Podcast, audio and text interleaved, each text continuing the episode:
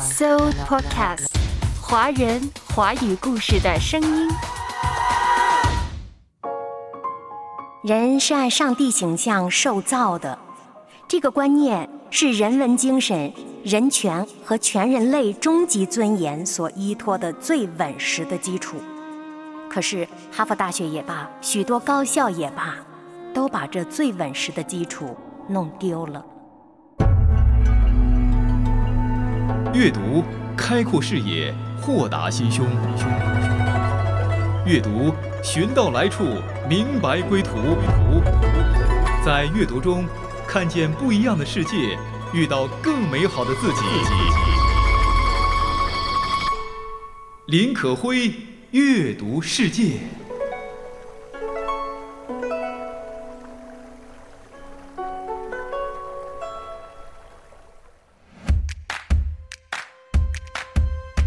六月上旬，高考落幕了，但是高考的话题一直高居热搜榜，这也是全国每年最牵动人心的考试之一。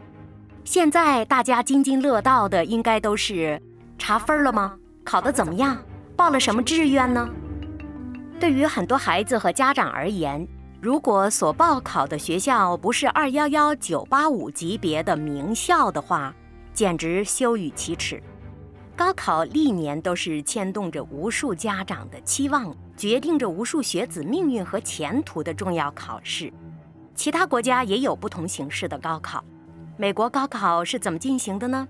假如想考入世界名校哈佛、耶鲁、剑桥、牛津，需要多少分呢？估计这是世界学子都极关心的话题。当然，最关注的是能不能入读名校。渴望入读名校，增长知识和能力是好的，但是也有不少人呢是渴慕借助名校的光环来标注成功的人生，期望名校给自己带来光辉，期望名校的知识学术给自己带来满足、带来价值，这样想就偏颇了。比如说入读哈佛等名校的学生吧。以为一朝步入顶级学府，从此人生就尽是辉煌了。但是看看新闻吧，事实并非如此。知识、学术、名气都没有办法解决精神世界的荒芜，不是吗？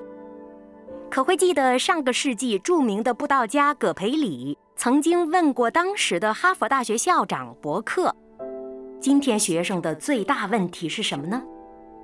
校长立即回答是。空洞。我想，不仅哈佛大学，应该是很多名校的校长都会如此作答吧。空洞会带来什么？自我迷失、价值感降低、意义缺失、抑郁、吸毒、仇杀等等。就关注我们国内的新闻吧，许多高校当中发生的仇杀案、投毒案等等，屡见不鲜了。如果只是重视学识，不重视精神建设，名校真的不一定带来成功的人生。在顶级名校哈佛读书是什么样的感觉呢？许多人在哈佛大学的故事被记载于一本书中，《我在哈佛的信仰》，由珠海出版社两千零八年九月出版的。这本书在海外的原名呢，叫《我在哈佛遇见神》。今天阅读世界可会将跟大家走进的就是这本书《我在哈佛的信仰》，作者博尔曼等等。《我在哈佛的信仰》这本书是一群在各自学术领域中探索真理的人的信仰自白，透过他们坦诚的表述，读者可以跟着他们认识到。基督不仅是最小的原子的神，也是最浩瀚的宇宙的神。他不单是心灵贫乏者的满足，也是真理追寻者最终的指望。耶稣你的耶稣你，神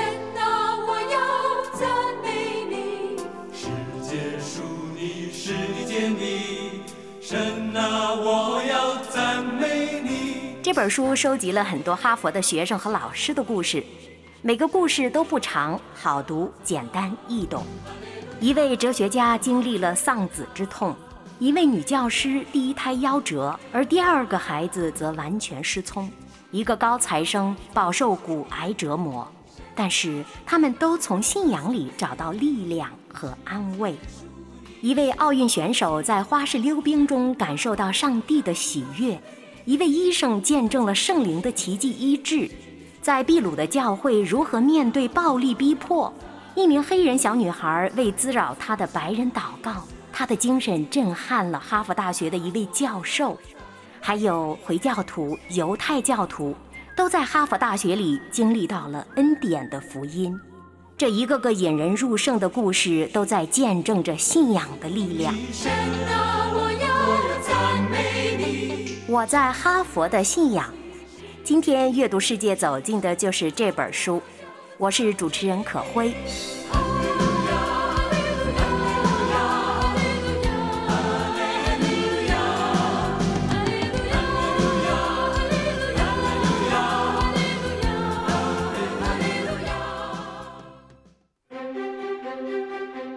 佛大学一直是许多学子们心中梦寐以求的殿堂级的学校了。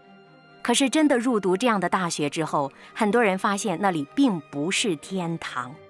尤其当精神境界遇到了很多问题的时候，名校并不能解决这些问题。那些在哈佛的学子、教授们，在经历了精神的荒芜之后，找到了真正的真理和信仰。哈佛八年住校牧师凯利·莫莱。他写了一篇饱蘸情感的导言，《神在哈佛找到了我》。补充介绍一下凯利·莫莱·寇伯尔，他经历了上个世纪八十年代哈佛大学充斥的后现代怀疑主义、灵性贫乏的气氛。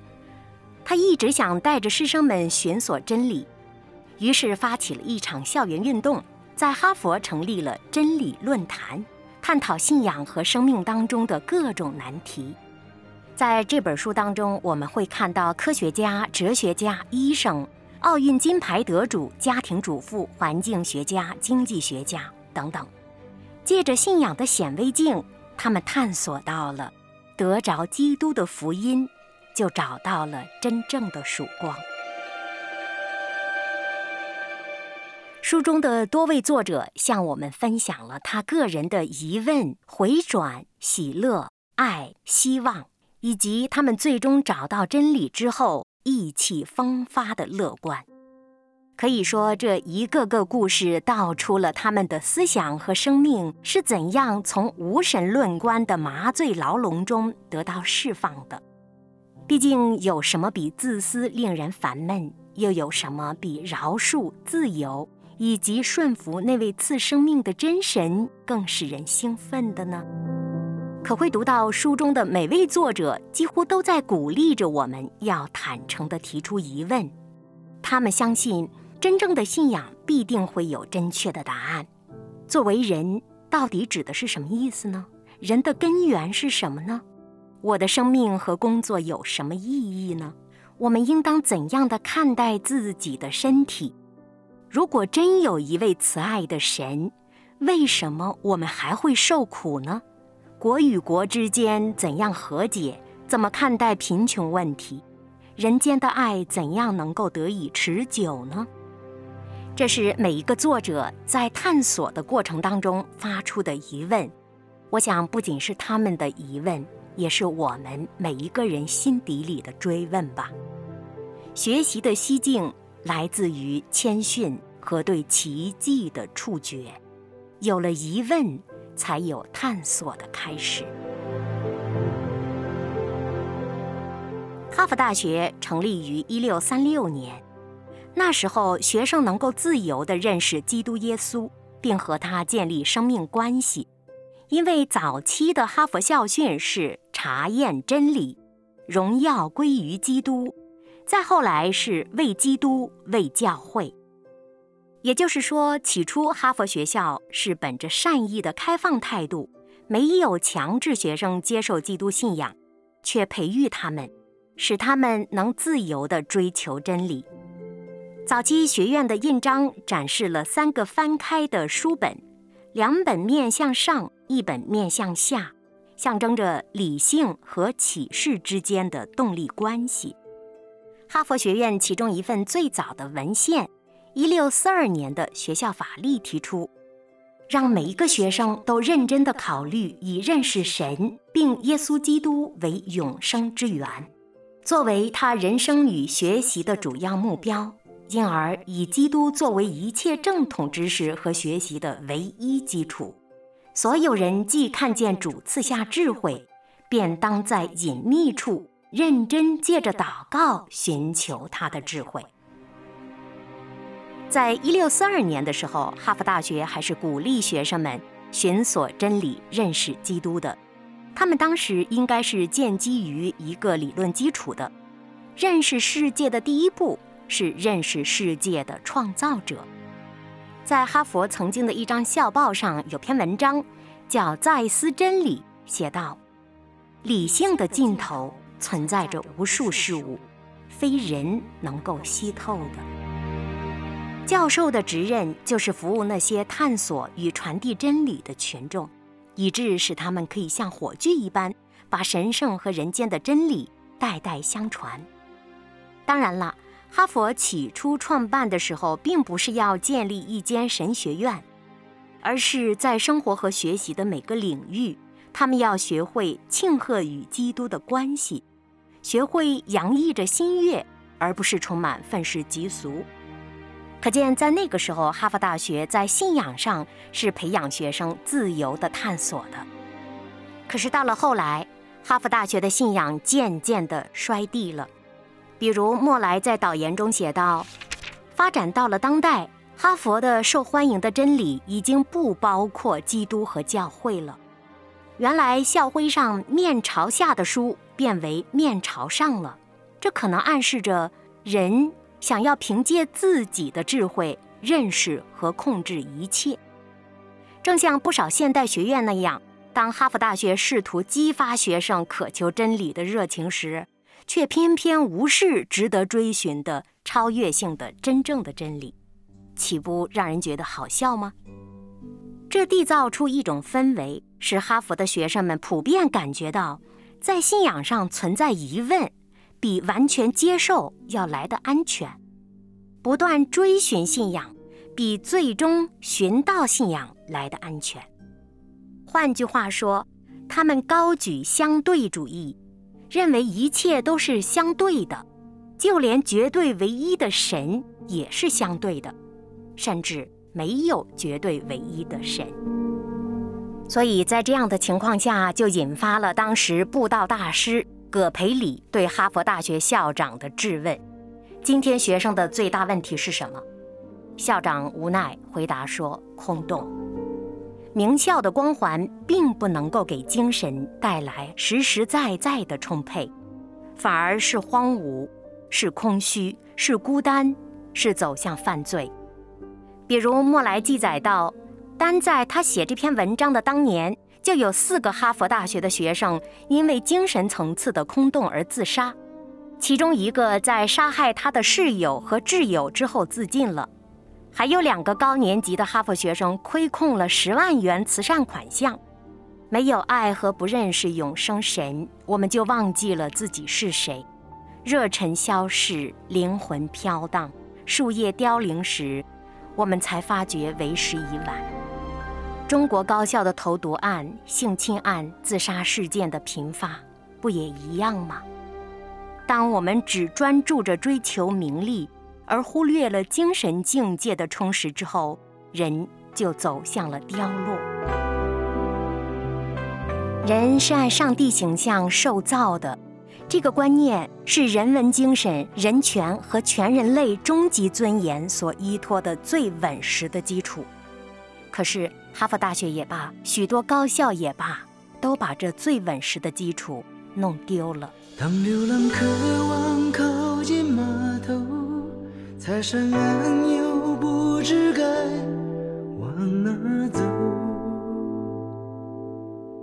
当面对寻找十字路口，两头风雨飘来飘去，只好匆匆。在填报志愿、讨论高考考上了哪所大学的当下，可慧今天选读的是《我在哈佛的信仰》这本书。相信许多听众朋友的周边都会有不少的高考学子，不知道孩子们考上了什么样的大学？不管走入什么样的大学，请切记，大学并不能解决所有的问题。当脚步渴望有个着落，岁月路上又不能往回走，你依然等待我的漂泊，像一场梦飘来飘去，何时停留？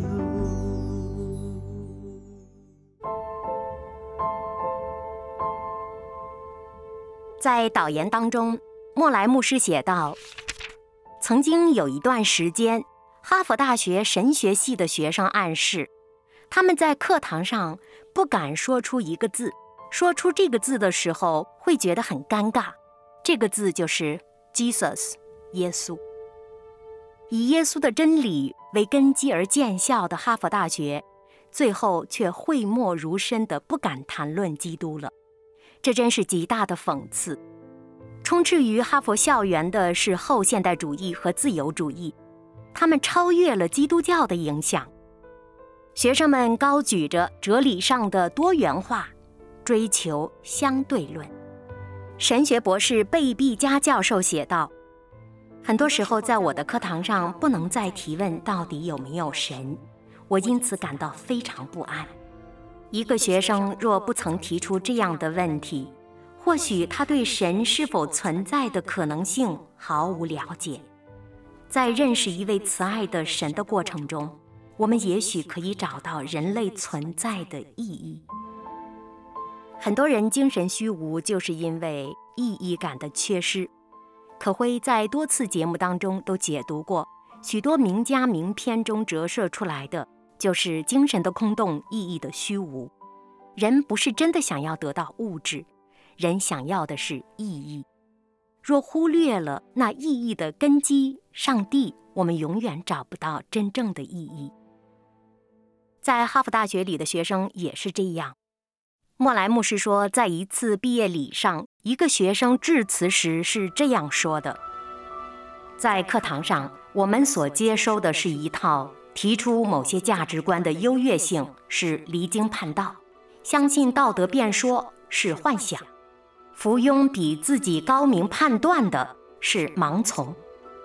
换言之，若追求那绝对的、独一的基督的真理，就是离经叛道，就是幻想和盲从，而他们却把这称为是真正的自由。没有价值内涵的观念，使人的精神步步沦落。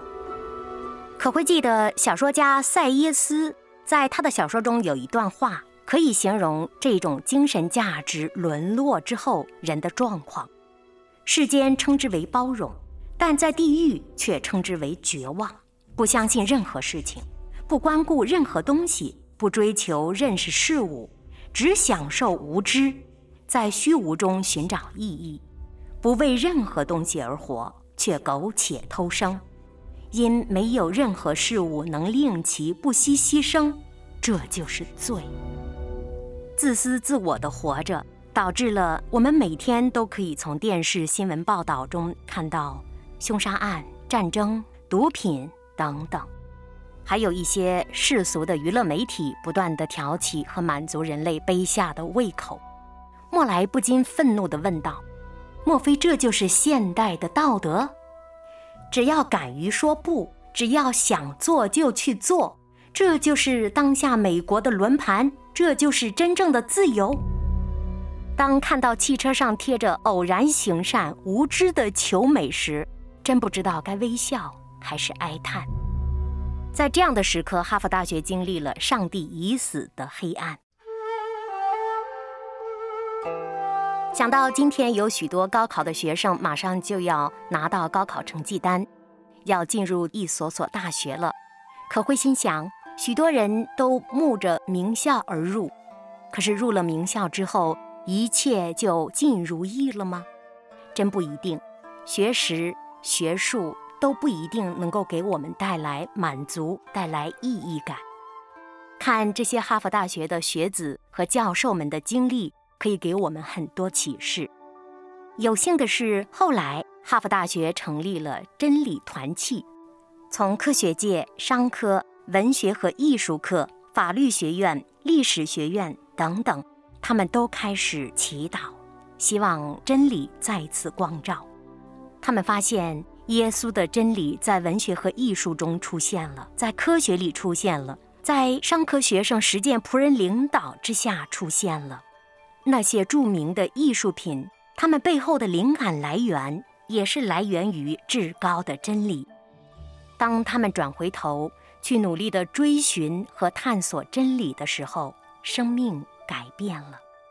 许多学生和教授开始服务于贫民中的最困厄的人。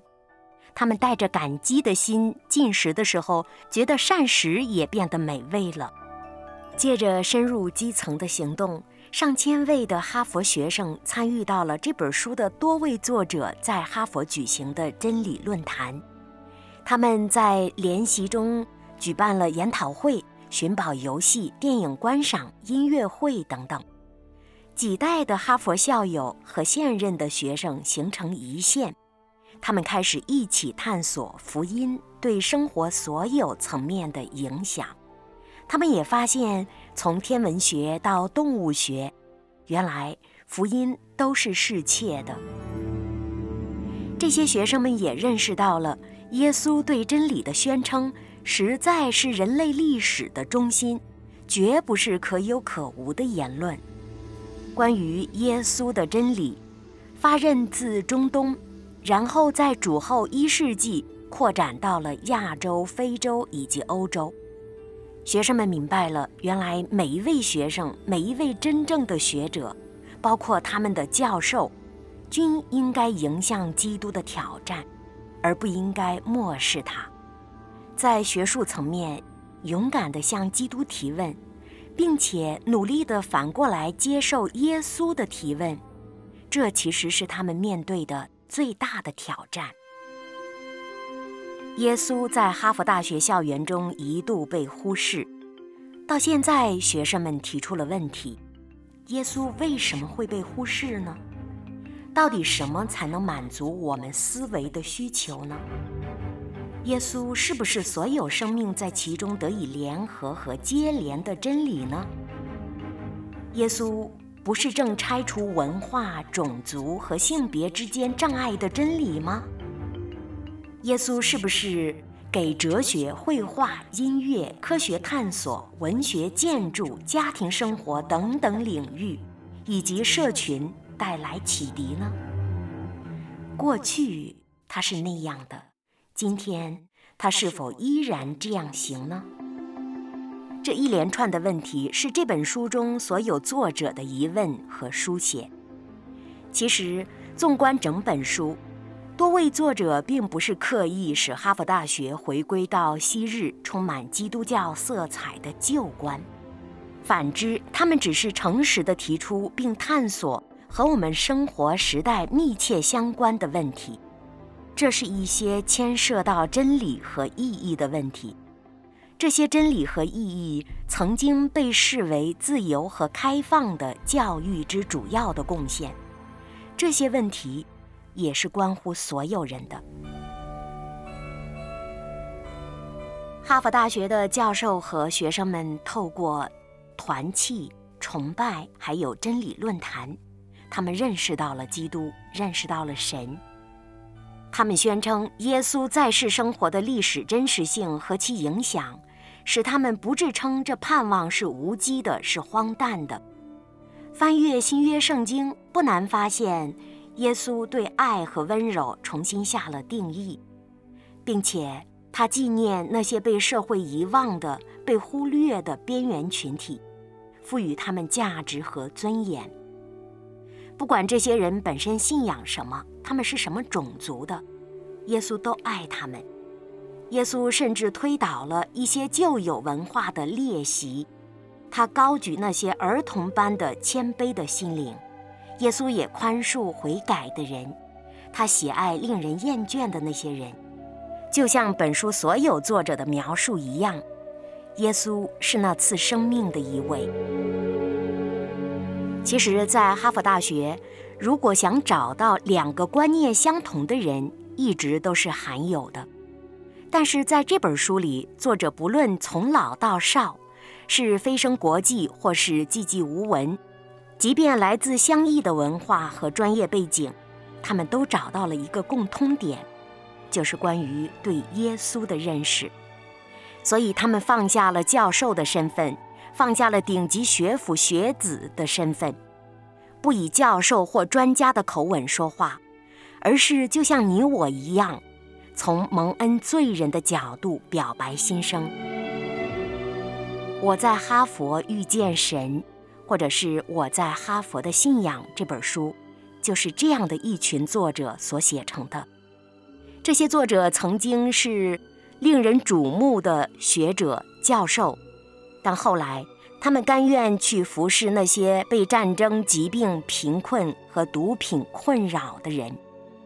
这些作者放下了书，在不断竞争的环境里抽出时间聆听别人的倾诉。他们努力地去安慰囚犯、单亲的父母、住院病人、家庭破落的长者等等。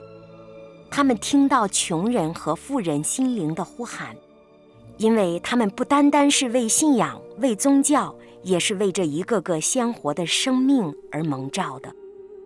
在每一位作者的人生旅途上，他们都学会了经由基督去关心人类真正的良善。经过道德理念上测试而来的成绩，并不等于真理。即便是处身苦难中，他们也能觉察到生命是如此的深邃宽广。并且值得活下去。可以说，这批作者在人生学习的旅程上，都曾经被基督的恩典触摸过。在生命的选择上，这样一批哈佛学子和教授们选择了，与其咒诅黑暗，不如点燃一根蜡烛。他们发问的方式发生了转变：为什么罪恶存在？变成。我怎样可以有美德？为什么我们愤怒？变为我怎样才能饶恕人？为什么会有绝望？变为我的希望是什么？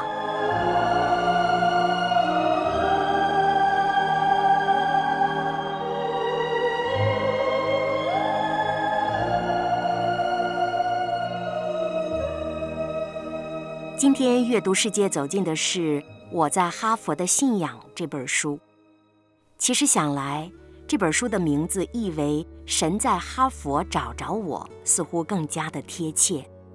在某种程度上说，生命是一场寻宝的游戏。可会很希望通过阅读这本书，通过这本书中的作者的故事，让我们大家都能知道寻宝图和宝藏在哪里。我们人生一开始探索的永活的真理，这真理从来都不在远处，它就在你我的心中。这真理爱我们，并且使我们得到释放，让我们能用他的爱去爱其他的人。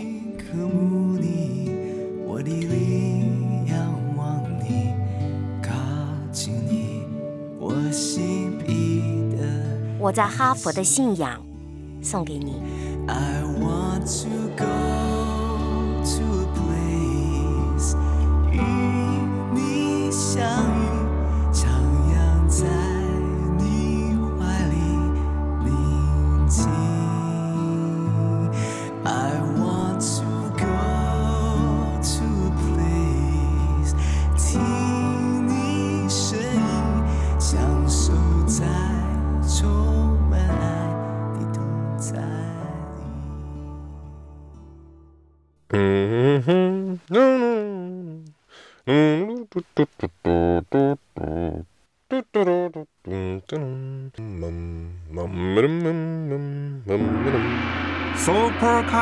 华人华语故事的声音。